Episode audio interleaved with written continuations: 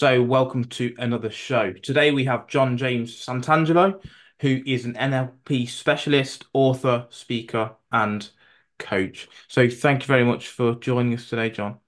Absolutely, buddy. Great to be here and sharing the information with you.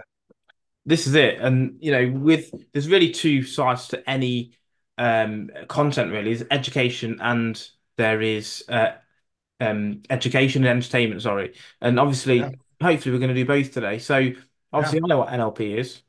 There's probably many people who don't. How can you explain it in very simple terms for people listening? It's simplest if you've never heard of it or if you've studied Tony Robbins before. Tony studied NLP back in the 80s with the original developers. And really, the two gentlemen that started it, Neuro Linguistic Programming, was about modeling success. And they worked with some of the three best therapists at the time. How do people change, right? We all come from the same basis of information. We're all really wanting to uncover who we are and what we're designed to do here. And NLP was really a model of success. It's the process of how we do things. So what is that process? And are you referring to, I don't know, a subconscious set of transactional thoughts that we have? So if I think of this, it then subsequently does this action. Is that what you're referring to? Is it more a case of trying to restructure how we think? Pretty much. When I got involved with it in my 30s, I really was asking myself the question of, you know, what do I want to do for the rest of my life? And, you know, I still have a business or two that I run, and it wasn't giving me the passion that I really wanted to have in life. I knew there was something more, like most people do. And when I came across NLP, I love the process, as you were just saying, the process of how we do things, right? How do we do things? How do we create success? And I don't know what that means to your listeners, whether it be having a great relationship or, you know, having a wonderful career or, you know, having physical vitality, whatever that is. But how do we do that? None of this stuff is taught in school. We're not taught how to build relationships and how to make money. I mean, not even how to save money or invest any of it, or how to live out of this machine that we're processed in, right? This machine is doing what it does every single day, the same thing all day long. And the prime directive of the unconscious mind, which runs 90% of us, it's there to protect the body. That's all it does. The unconscious mind is there to protect the body. So we move away from pain and towards pleasure. And if you don't know how to do that, where do you learn that from? You go knocking on your neighbor next door? Maybe. But the best way to do it is from somebody that's already succeeding in some endeavor that you want to succeed in. Go to the relationship expert. You know, go to a financial advisor that's making money. You know, if you want to lose 10 pounds, you don't go to the person that's in the process of losing 10 pounds. You go to the gym where they're already in shape and they're eating correctly and their nutritional habits are optimal. And so the process in NLP really is the process of how we think and how we behave and how we produce results. So what does that process look like? Because I've got an example for myself where, so as an example, if someone wants just to, we'll use the example you've mentioned of losing weight. If you say you want to lose weight, you're still thinking about weight. You're still thinking about, you know, the obese nature of yourself or whatever it may be. But if you talk about being an athlete, I am an athlete, or I want to become an athlete, I see that you then behave in that way more. Same with smoking, same with drinking, whatever it's going to be. If we look at a positive-based goal versus a negative-based goal, I find that you live into that expectation. Is that the sort of thing that you help to do? Yeah, it is. You're taking it a step further and you're really defining it even farther. The thing that I do as a coach, if I'm working with a client, the first question I ask them, I put this to them in more of a humorous but metaphorical way. I'll say, let's pretend I'm your travel agent. What's the first question I'm going to ask you? So you're my travel agent. Yeah, I'm your travel agent. Where do I go? Where do you want to go? Right, and that's really what we need to define first. And why you want to go there, I think, is another good point, because that's the motivation process behind it. The goal is where you want to go. The motivation is why you want to get there. And what's there for you? Is it sunshine? Is it skiing? Is it right? It's a specificity, isn't it? I love where you're going with this, because yes, a lot of people don't really understand. You have to specify what you want, because if I say to you, look, I want more money, I want more money. Yeah, right. And right. I get given £1 tomorrow. Right. I've technically got more money, but it's not really. It's not really what I wanted. What I meant when I said that. And that's the exact same metaphor I use. Yes. So this is it. Yes, and that's so funny, because that you said that. I literally do that in class with it. I'll take out $1 and go, here you go. Now you got more money. Now what? Yeah.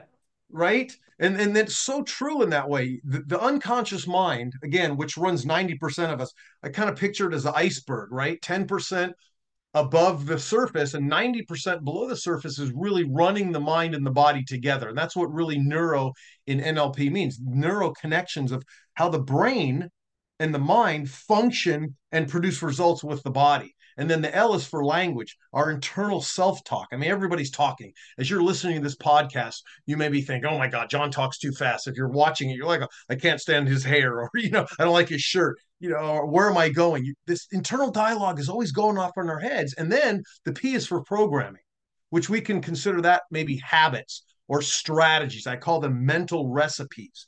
So if you don't know where you're going, and Jeevan, here's the crazy part about this. When I ask people that question, where do you want to go? You know, let's say we're talking about a metaphor again. They'll say, oh, well, you know, I've been to New York. I don't want to go there. Or, you know, I like Florida, but it's too muggy this time of year. And I go, whoa, whoa, yeah, I get that. But where do you want to go? Yeah, they're talking about what they don't want. You know, that's what they do. They understand where they've been in the pain of the past, and they know where they don't want to go, but they truly can't decide or really live in the present moment of where they'd like to be. Yeah, well, this is it. Number one is, as you said, they're not looking at what they want.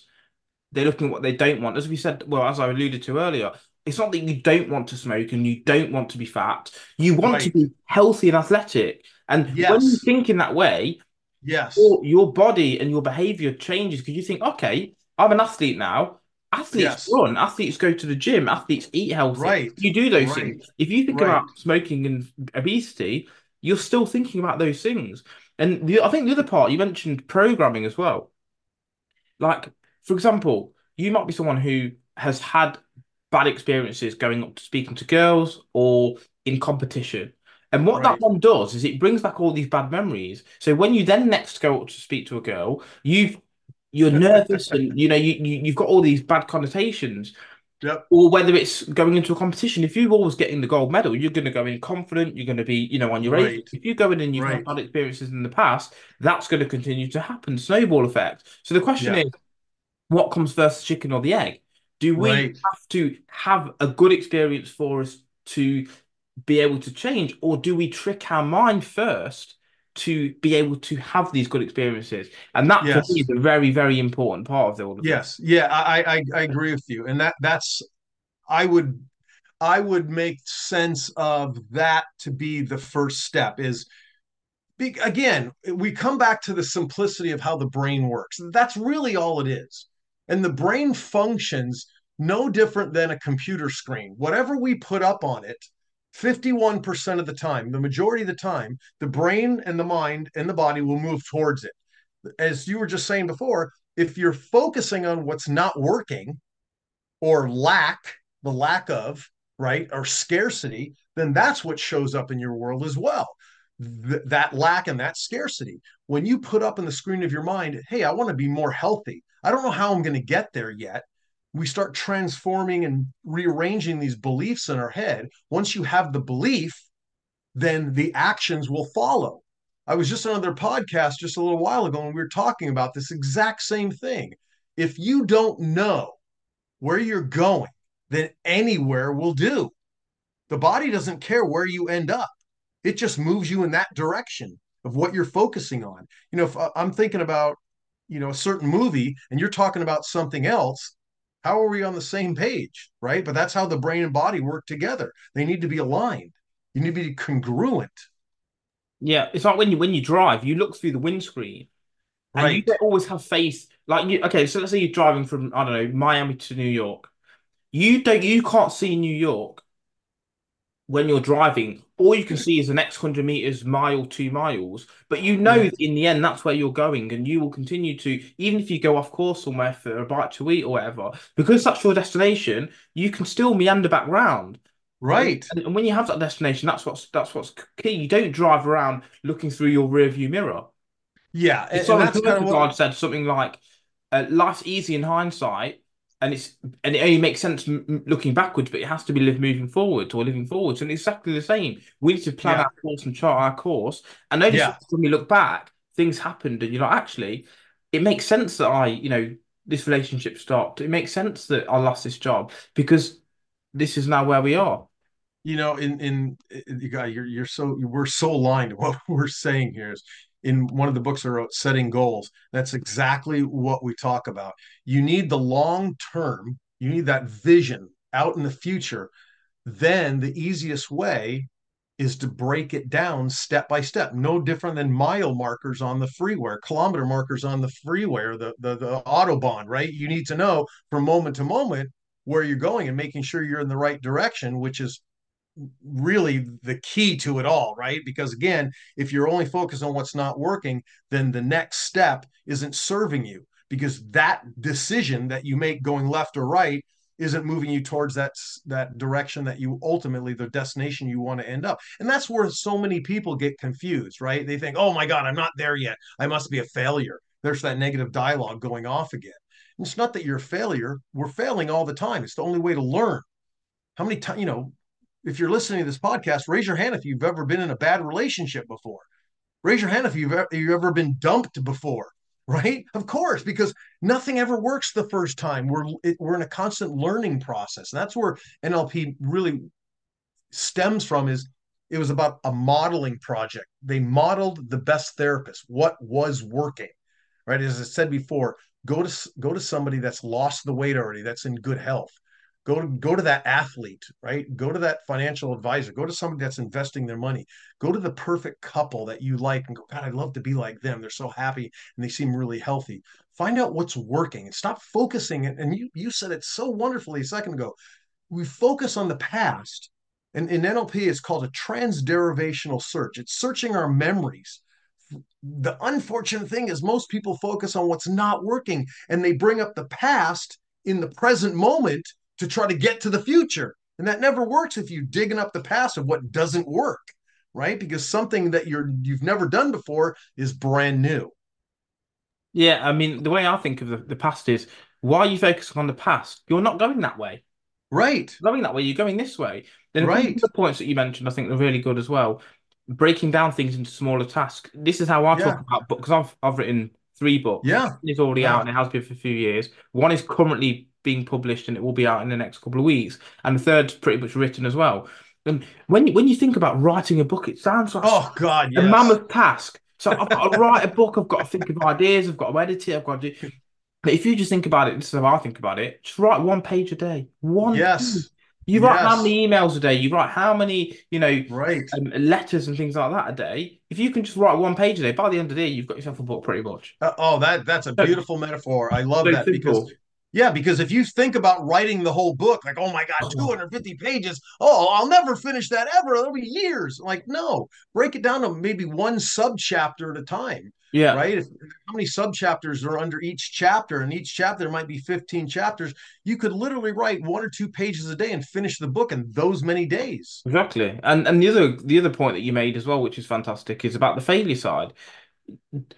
If you're the best person in the world, the best boxer in the world has been punched in the face more times than me and you, but you're still better because he's failed that many times. The best Formula One driver has crashed more times than both of us. Right. Yeah. They said that. To get to that edge piece and be good at that edge of where it's the car driving at the edge or the boxer, at that edge of invincibility, you have to go through all this crap first and realize actually that was a bit too intense. That was too aggressive around this bend. And know where that limit is, but without doing that, without testing yourself, it's not very difficult. It's impossible to do that every day. As you said, you fail. You fail to do as many weights in the gym, or you can think of millions of examples about this every single day. One of the things that I've discovered in this quest in the last 30 years my question to myself was, you know, what really is success? What is that? It means something to everybody, but for me, what is that? And I asked that question in a way that I could give it back to the community, right? Because if I don't know the answer myself, then I'm not serving myself, and I'm sure I ain't serving anyone else. The answer I came up with is really simple. Success is really only two things, and we've been touching on it. One is a clarity of purpose, right? What are you doing?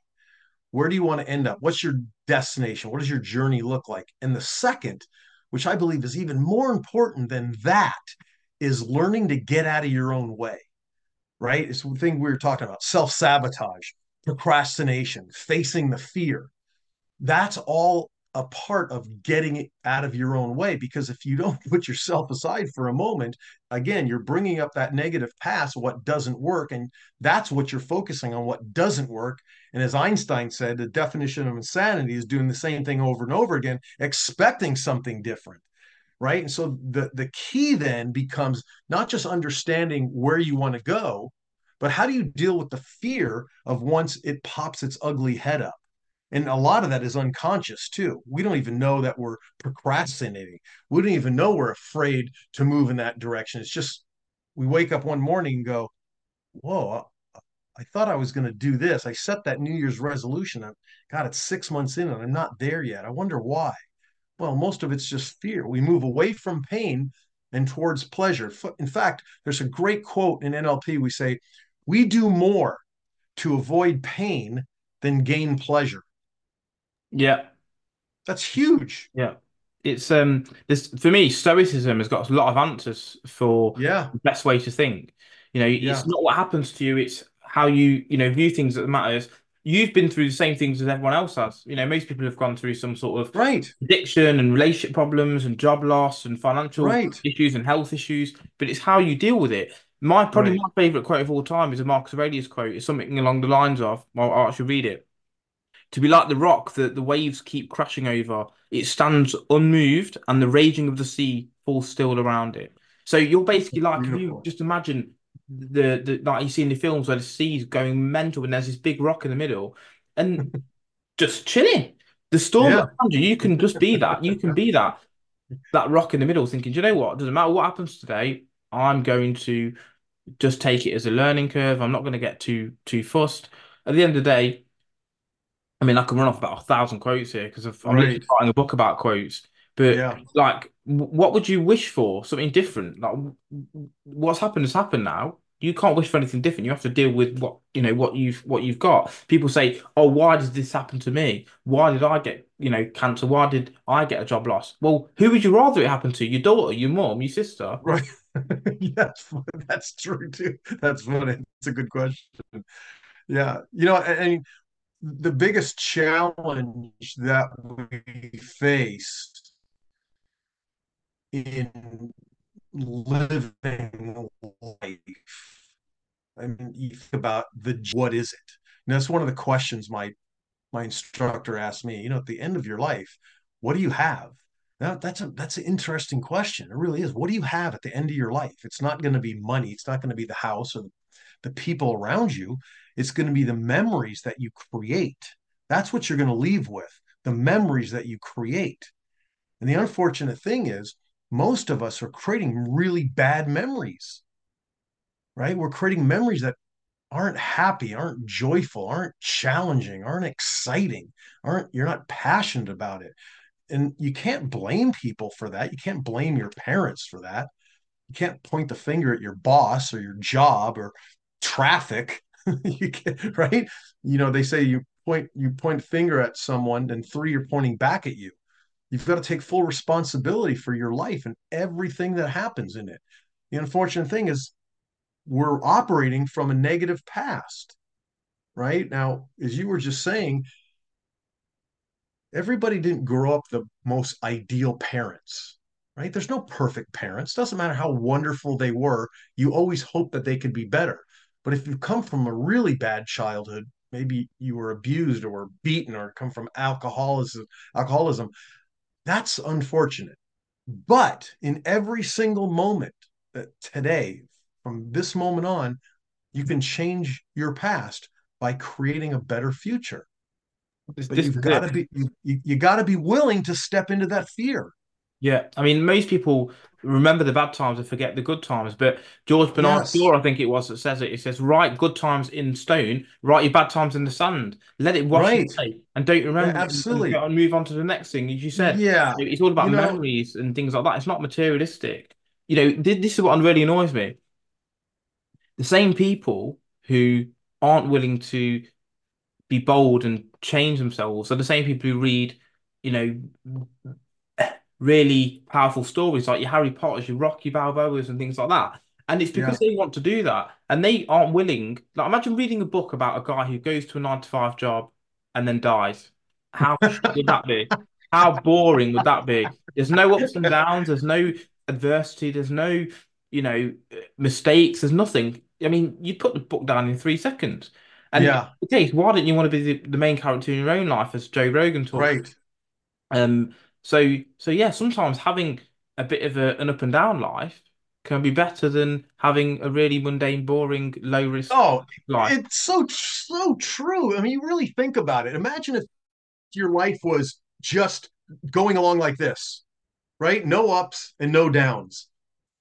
You'd be bored stiff. You create problems in your life just so you could address something and have fun. The unfortunate thing, life is based on that yin-yang theory, right?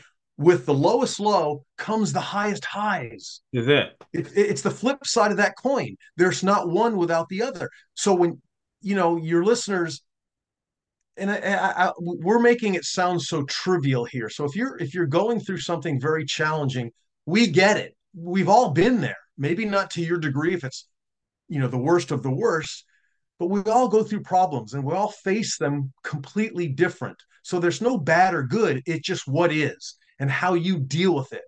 Sometimes people break a fingernail and they think it's the end of the world, right? Some people have gone through hell and back, alcoholism, lost their relationships, lost all their money, and then they get back on their feet the next day and go, okay, what's next? Ready to go. So it depends. It's not, as you were just saying, Jeevan, it's not the circumstances, it's the mentality behind what you do next. And that really takes... One of my favorite quotes is by Dr. Wayne Dyer, and he says, taking responsibility for your life. He calls it responding with ability. That's what responsibility is, responding with ability. That means no matter what happens, you've got to say to yourself, okay, I did that. That was me. Yeah, other people were involved, but that was me. I'm on this train track. I'm driving the bus. I'm flying the plane. It's me. Now what? Create a different course, right? You know, I would come back to the metaphor of I'm your travel agent. It's not just as important as to know where you want to go, but it's also as important to know where you want to start from, right? And then what's going to get you from point A to point B? What vehicle are you going to use to get you there? So knowing where you are, taking inventory of the things that are good and bad in your life, knowing how you're going to get there and having a clear destination will end up producing the results you want. But most people don't want to do this. They don't want to do the work because that means they've got to put themselves in the quagmire of that fear and frustration all the time. And yeah, that's okay if you're willing to do it, because you're not going to get the goal without a little frustration, without a little fear. It's impossible. The dichotomy for me, this is what I think about this. It's like, okay, a person, let's call him John. No, let's not call him John. Let's call him Tom. That's okay. You can use. Yeah. You can let's call him Tom. He's inherited. It's just a standard name I'd use. Let's say Tom. He's inherited £10 billion from his dad. Would people respect him? No, probably not. He's had too easy life. You know, it's been handed to him. Yet the same people who wouldn't respect that person want that for themselves. They want the easy. Right. So how can you have both? You don't respect yourself then. You wouldn't respect yourself. We respect the people who've been through the hard times, and it's like, wow, he came from the ghetto and he made this all on his own. Right. If that's the case, and we can agree societally that is more respected than someone who's inherited billions of pounds, why do you not want to go through that journey? What? Yeah. Can you not take a bird's eye view and say, well, actually, this is the story. This is the hero's journey, if you will. This is where I am. I need to go out of the Shire and I need to go and challenge these demons and destroy the ring and then return with these scars and the better person. That's how you have to think about it. And, you know, we are all undertaking our own hero's journey. We all get dealt different hands to start with. You know, I'm never going to be a 100-meter sprinter because I'm not tall or fast enough. But I have other skills that I can utilize, and that's my sort of hero's journey. And look, we don't have dreams outside of our capability. Like, I've never had being a professional sprinter because it's just not within my budget. And listening, think about the dreams that you have. They're the ones that you should pursue because you only have those thoughts because you are capable of their achievement. Yeah. You know, what's interesting that we're talking about that. The one thing that I found in working with individuals, when people call me and want to do some coaching sessions, and by the way, we're going to put up a link on this podcast. If any of you are interested in a 15 or 30 minute free coaching call, I'd love to talk to you about exactly what we're talking about, achieving your goals. You know, you can't get there without the help of other people, right? You don't know everything. It's impossible. Right. The one thing that I found, though, is with guidance, listening to podcasts, going to seminars, buying online courses, reading books, you start to fill your mind with the proper information rather than the information of your past, which usually is lack. But what I found is when people come to me and what I do is I start unpacking the problem. You take it and we use the metaphor in NLP is peeling away the onion, right? Unlayering who they are and what they're all about. And I mean, every single time, the issue comes down to self-worth, how I feel about myself. It's not the goal. It's not the goal is unachievable. It's not that you can't become a world-class sprinter, you know, or you're not going to become a 6'9" black basketball player. If you're white and you're only 5'4", that's a different story. Those are physical ailments that you can't unless we get a leg implant and we gain 2 feet, right? But most of the challenges that we have are mental, and how you feel about yourself also dictates the core beliefs of whether you think you can or think you can't. Like Henry Ford said, whether you think you can or think you can't, you're right. Yeah. So the core becomes your self-worth. And that then is the issue that what I find when I'm coaching people is to build your self-worth, build that confidence. Then the goal seems permissible. Yeah, it's like Marcus Aurelius talks about as well. You talked about the, people don't want to get help. They feel maybe they want to do it all on their own or they've got too much pride to ask for help.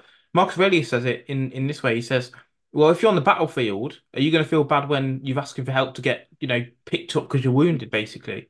And that's how you should think about anything. If you're on a battlefield, say what you've asked for help. You fucking need it. You die in it. Right. And that's the same with anything. It's like you shouldn't be upset to need help. At the end of the day, even customers are other people. You need other people for everything. You need someone to wash your car. You think, I don't need anyone. The supermarket that you go to, you need someone to work there. You need someone to take the food to the place.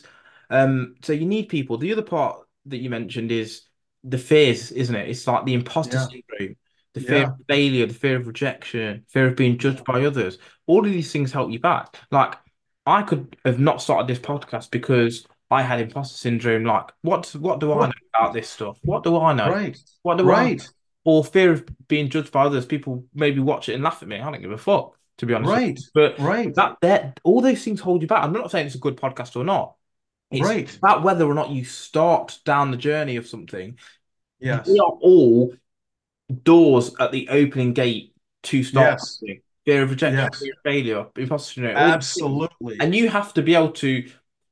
If they're all the fears lined up and you've got a bowling ball, you need to be able to knock them all down in one and just burst through and start from there. Yeah. And that's the scary part, though, for most people that really want to step forward into the unknown is facing that fear, right? That's really all it is. And in fact, I'll tell you a quick story. When I was going through my hypnotherapy course, we were in this class, and it was a really great class at the end of my course, where the instructor's up on stage and she's taken volunteers from the outside, you know, people that actually wanted to lose weight or lose smoking. And we had a woman, as the students are watching her perform on stage and doing this process of helping her lose weight. And usually with hypnosis, 1 or 2 sessions and you're done. It's really, it's changing those beliefs. She was up there for like 6 sessions over a period of a couple of weeks. And all she wanted to do was look better in her clothes and lose a little weight.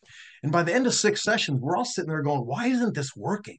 And finally, the instructor asked her, said, well, okay, what do you think's holding you back? She goes, well, you know, really, I think that if I lose weight, I'm going to get divorced. And we're like, what? What do you mean by that? Now, again, everybody's got their own platitudes and their own reasons, their own whys and their own excuses of what they're doing. So we uncovered a little bit more.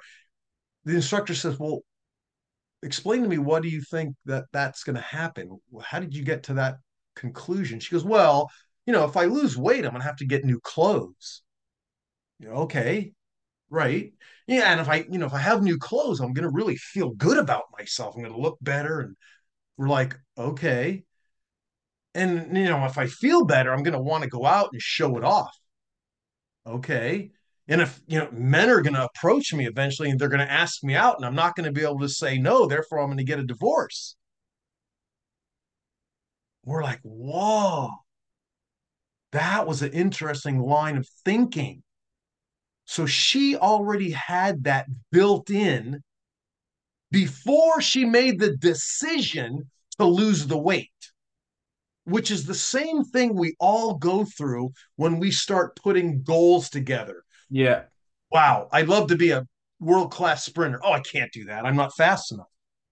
Oh, you know, I'd like to make $1 million. Nah, I don't want to take that time away from my family.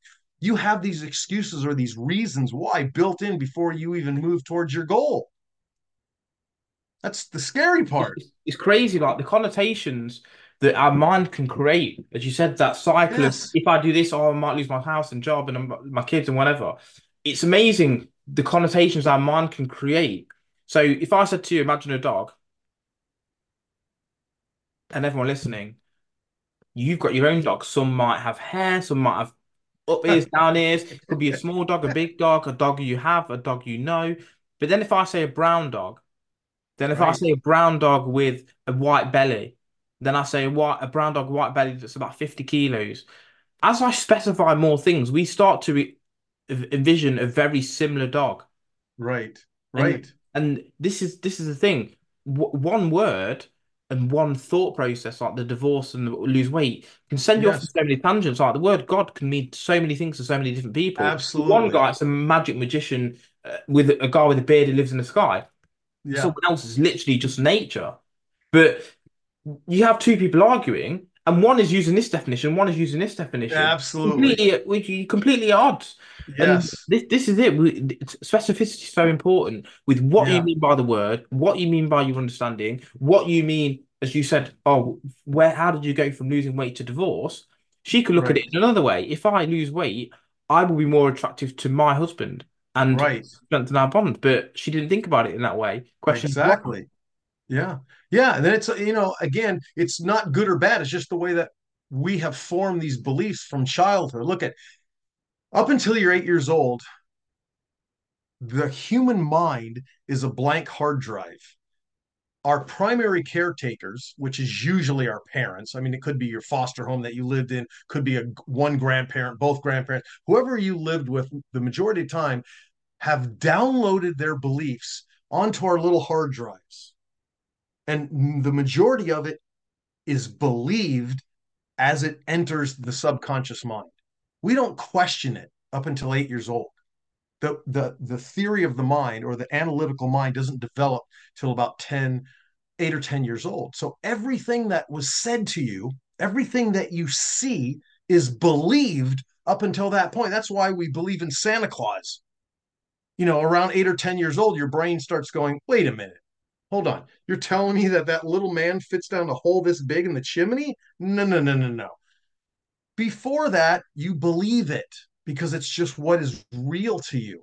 The unfortunate thing is we take those beliefs from childhood and we operate from them in adulthood. I'll give you a great example. My dad he got kicked out of 6 different high schools. He hated school. He got in fights every day of his life, but he became a very powerful and successful person. Too successful because he spent all his time, and I'm not joking, 7 days a week at his job, which didn't leave a whole lot of time for his 5 children.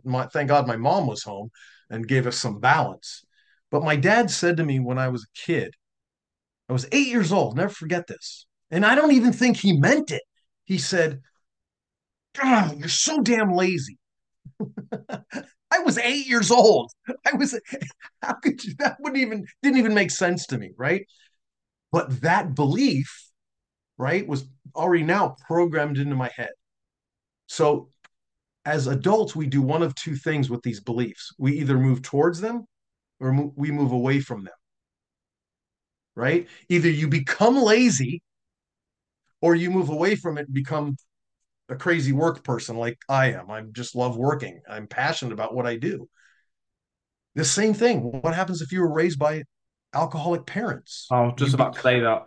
Literally. Right. You become like them, or you never touch a drink in your life. It's like the Donald Trump, him and his brother. His brother was an alcoholic and died, and he is, you know, I mean, everyone knows who Donald Trump is. Yeah. It's how you observe it, isn't it? It's like... Yes. And so, do you see the negative traits, or do you see it as this is what I am? Right, exactly. And a lot of that is unconscious. We don't even really realize that even we're doing it, right? All you see is the results that you produce. Yeah. So for your listeners, you've got to look at what you're doing, what you've done, what you've accomplished. And you've got to ask yourself, is this what I want? Yeah. Is this good enough? Do I want more? Do I want to become better? And once you understand that there's a part of you that wants more, the other part of you then has to build in new beliefs. You've got to build in new characteristics and different personality traits. You've got to become more. In fact, this whole book look how thin this book is. It's real simple because it's really not about goal setting. It's about becoming more. You know, I think Zig Ziglar said it best. He goes, you want more, become more. You're not going to achieve the things that you want without becoming more. You're not going to achieve the things you want being the old person that you were.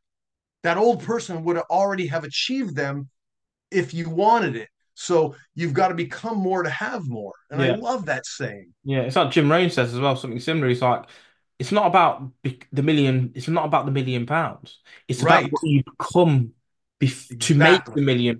Exactly. That's what it's all about. Exactly. And to be honest, I think we can use conditioning like classical, you know, obviously classical operant conditioning, like the Pavlov's dogs example, and the Skinner box. All it is conditioning to make behaviors. And if you understand yourself and what your tendencies are, there are ways you can actually plan a way to change your behavior. Yes. Yeah. Look, you can even use your vices. Okay, you like a drink. Okay. You say to yourself, I can only have a drink after I've gone to the gym and made 2 phone calls or whatever it's going to be. Use your own weaknesses. Yes. To make yourself better.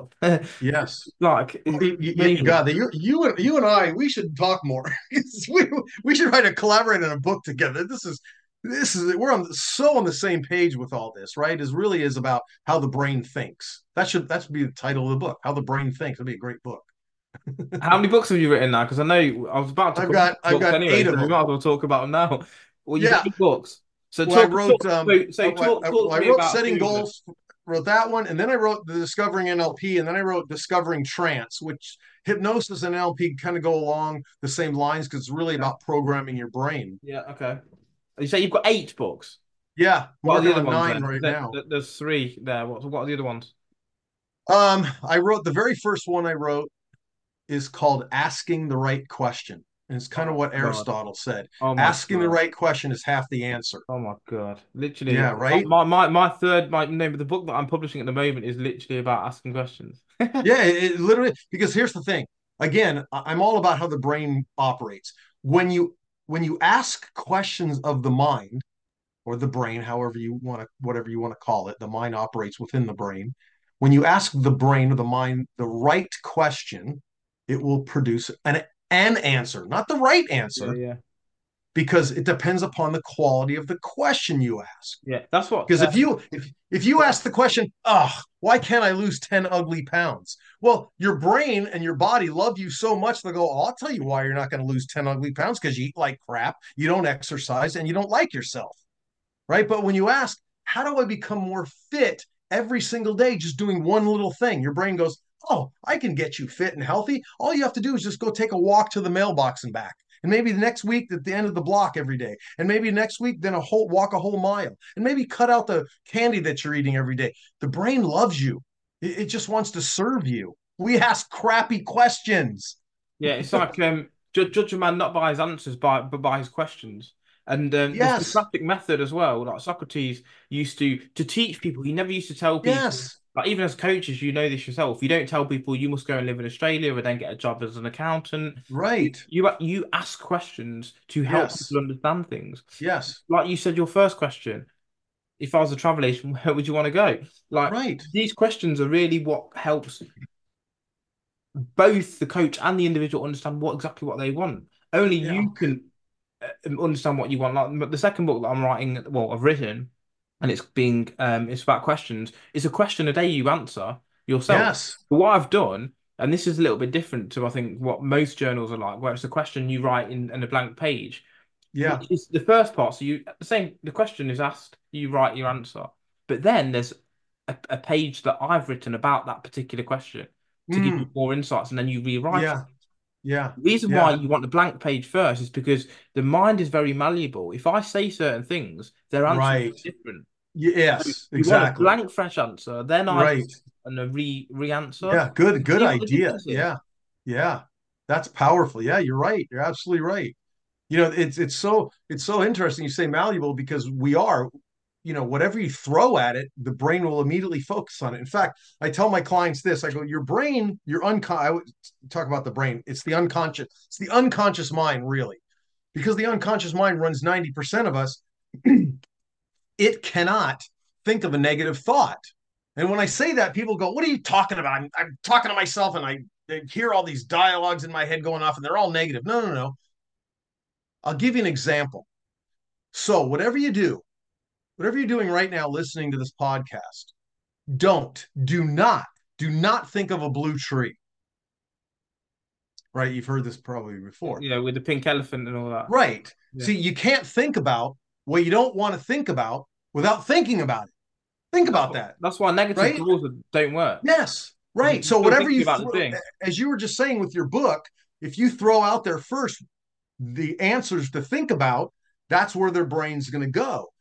And the unfortunate part of that is we're bombarded every day by negative programming, the news, and billboards, and advertisement, your phone, social media.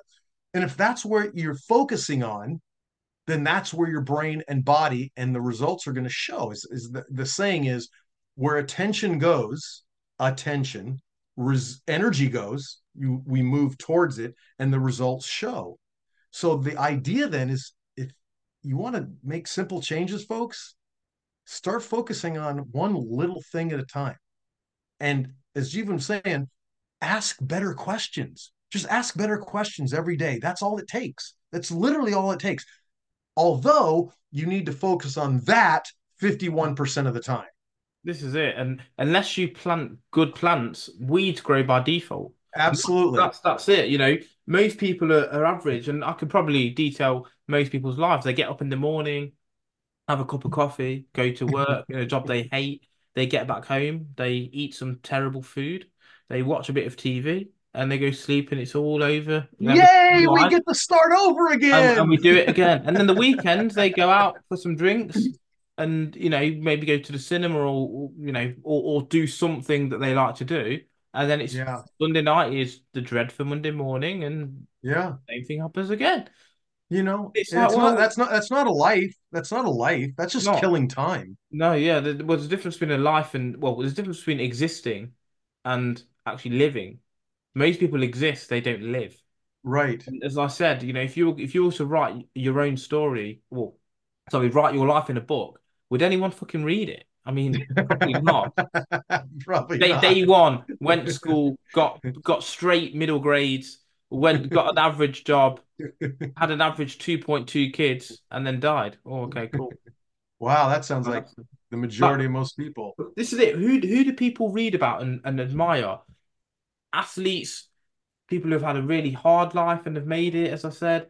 It's like, it's literally, if that's what you respect, like for me, this is something I have, like, you know, you've asked questions, ask myself the question, what do I want to do?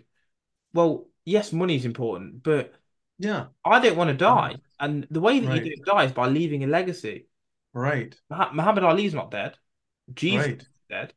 Right. They are dead physically, but they are not dead in spirit.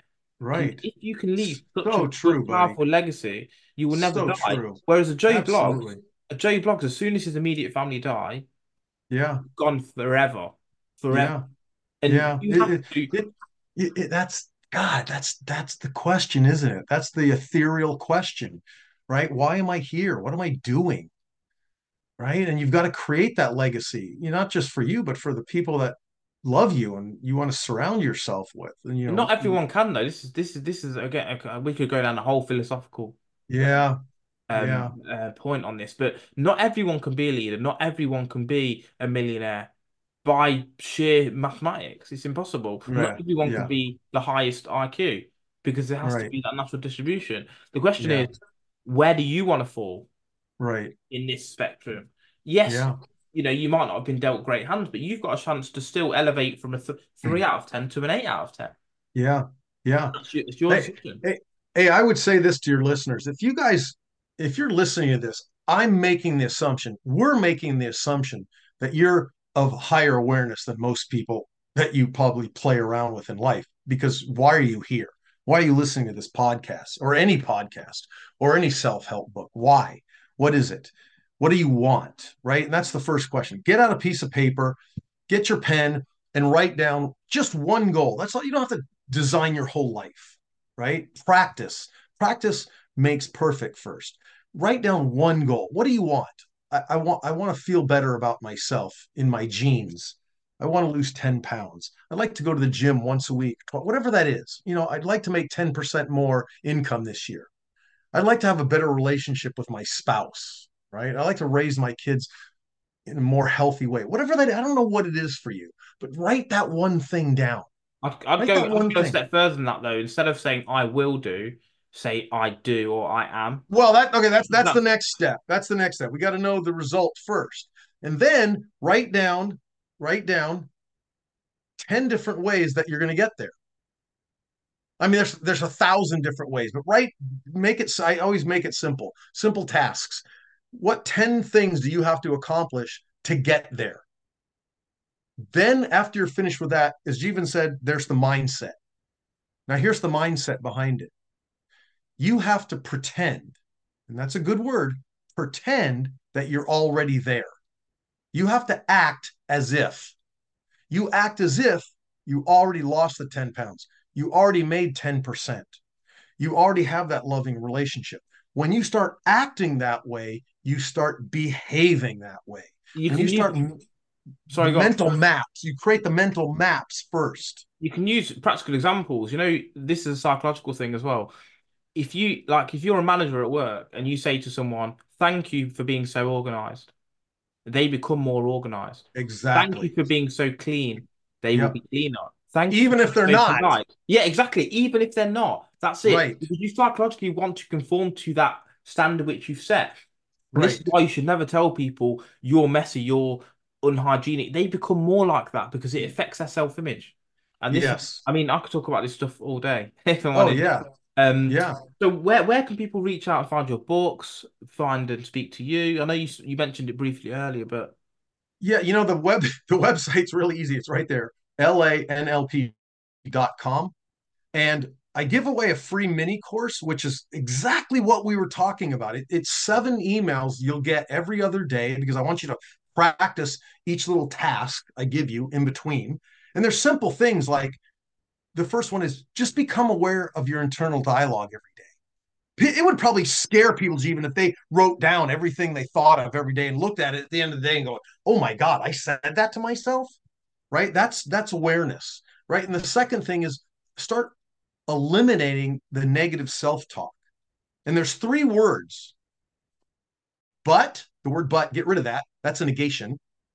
The word try, as Yoda says, there is no trying. There's only do or doing, right? And the word problem. Get rid of the word problem. Use the word challenge. They're simple tasks every day I give you. It's free. Just go download it. And then if you're truly interested, as we were talking about before, and you'd like to, I'll give away a 30-minute coaching session. Just go sign up on my coaching page for it. Normally it's $150. I don't know how much that is in pounds. What is 150 in pounds? It's about 100 or something. So, yeah. And, hey, we can just converse through email. I just want to know what result you want to produce. What's your outcome? Where's your destination? And then maybe from there we can just go back and forth and just have fun with this, because it should be fun. Life should be fun. It should be fun, enjoyable, and passionate. You should have a great time doing it. Go launch yourself in some podcasts like this. Go put yourself out there and, you know, in humiliating situations. I mean, both of us have started from the beginning and never probably, I've seen so many of the podcasts you've done, listened to some of their people that you've worked with, and you would have never thought you've been this far, you know, because we want to believe that, no, we'll get there, but you never believe ultimately you'll be there. And that's part of the journey as well, right? Is facing the fear. Yeah, it's like Dostoevsky says, like, the most intelligent people are the people who call themselves a fool at least once a day. You've got to be absolutely able to look at yourself. And there's actually, I don't know where I heard this, but there's, I think it's a group of salesmen, or it might even be a group of like pickup artists. What they have is they have a group that they all laugh about their failures in. Oh, this girl said this to me, slapped me. Yes. And they laugh about it. Or, oh my God, this customer told me to fuck off. Yes. It's like, it makes you be able to vent and take out the fact that you feel bad, if that makes sense. Yes. Well, you know what it is? I'll give you the formula for success. And this is, I mean, I just wrote it down because I'm going to show it on the screen. Here it is, right? Focus, meaning, and action. What are you focusing on is what we were just talking about. What's your destination? And the meaning is what you just said. Like making fun of some of the failures that we have. What meaning do you place on it? Because if you place a negative meaning on things, you're going to behave according to that meaning. And a great example is the one you gave in the beginning, is the one I asked the same question. I asked my clients or my students, I'm going to tell you a word, throw me out the first thing that shows up. Dog, what shows up? Right? Depends upon the meaning of the dog that shows up. You're going to act now according to that meaning that you place upon that word. The unfortunate thing is we program negative meanings into our brain, or we assign negative meanings to the things that we want. Change the meaning to things. If you can, God, Richard Bandler, one of the co-founders of NLP, says, laughter is one of the best medicines. It makes us look at ourselves and not take ourselves so seriously. Exactly. You can look at your failure and laugh. Oh my God, you're going to go at it again, because now you've got a better meaning. You've got a better feeling behind it. Absolutely. And if another similar phrase is like, if you could kick a person in the bum or the fanny, whatever you guys call it, for who was responsible for all your mistakes, you wouldn't sit down for a month. That's so true. It's so right. So, you know, it's so true, because it's easier pointing the finger at other people. Yeah. So, is there any final gems that you've got for the audience? You know what? If I was going to say one thing, tell yourself this every day. Ready? Go for it. Just go for it. Just go for it. See what happens. Love it. You never know. You never know. You might end up on the other side of success. Love it. Well, thanks again, John. It's been a great chat, to be fair. I really enjoyed it. It's gone really well. You are awesome. I had a great time talking with you. This is fun. We're on the same page with a lot of stuff, which is good. And it's always nice to you know, when you speak to someone and they have similar views to you. Yeah. Of course. It makes you feel like you're on the right page with a lot of things. It's the same thing. It's the same thing in life, right? Surround yourself with the people that have the energy that you want to become. Exactly. Well, this is it. I think we'll stop on that note. That's great.